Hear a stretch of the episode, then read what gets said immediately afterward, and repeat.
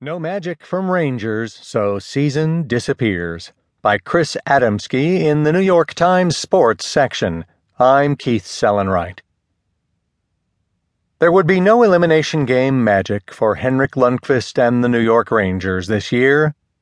After four consecutive postseasons in which they often played their best when their backs were against the wall, the Rangers' 2015 16 season ended with a thud Saturday. The rookie Bryan Rust had